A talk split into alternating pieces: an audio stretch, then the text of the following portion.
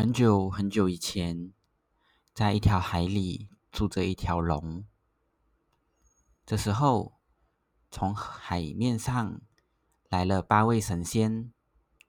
八仙。他们想要过海，于是就各显神通，用尽了各种自己的方法，渡过了这片海洋。海底下的龙看到八仙过了海。很伤心，因为他们没有用到自己，他可以帮助八仙过海，可是却没有人记得他，于是他就很难过，很难过，一直往海底游，游啊游，游啊游，一直游，一直游，一直游，游到了海底的深处，然后一口气把所有的海水吞进肚子里。咕噜咕噜咕噜咕噜咕噜咕噜咕噜咕噜咕噜咕噜咕噜咕噜咕，不知道过了多久，海龙把海水全部都吞进肚子里，